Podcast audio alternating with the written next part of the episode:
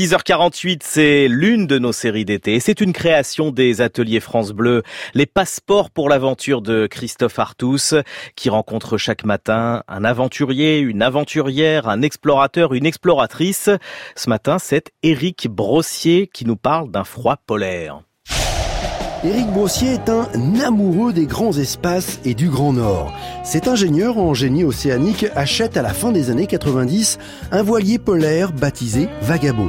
Ensemble, ils vont réaliser plusieurs expéditions et puis, au début des années 2000, Éric Brossier décide de vivre avec sa femme, France, et leurs deux petites filles, dix mois par an en Arctique, sur Vagabond, prisonnier de la banquise. Pour vivre dans l'Arctique, euh, il faut simplement euh, faire en sorte que le froid devienne un ami. Passeport pour l'aventure. Une fois qu'on a appris à vivre euh, dans ces conditions, c'est-à-dire on a appris à se nourrir, se comporter, s'habiller, on y vit à mes yeux un peu comme partout dans le monde. On a envie d'avoir une vie proche de la nature, euh, équilibré avec sa famille et puis une vie sociale euh, autant que possible. Alors les villages sont assez reculés. C'est vrai que la plupart du temps, on est quand même dans des endroits euh, reculés, isolés et sauvages.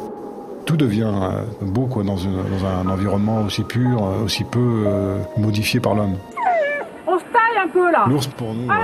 C'est juste euh, le plus gros animal qui passe dans, le, dans les environs du bateau régulièrement. Allez pas plus près. On en a vu euh, peut-être plus de 1000, hein, les, les, ours euh, passer à côté ou pas loin du bateau.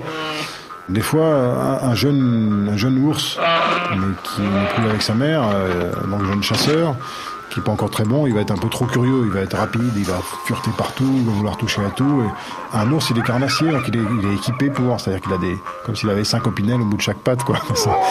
Donc évidemment, s'il commence à jouer avec nos équipements, nos chiens, euh, bon, ça, ne va pas durer. Ou avec nous, euh, encore pire. Les premières années, on n'était pas habitués, on avait tendance à tirer un coup de feu en l'air ou envoyer un, pétard ou des fumigènes.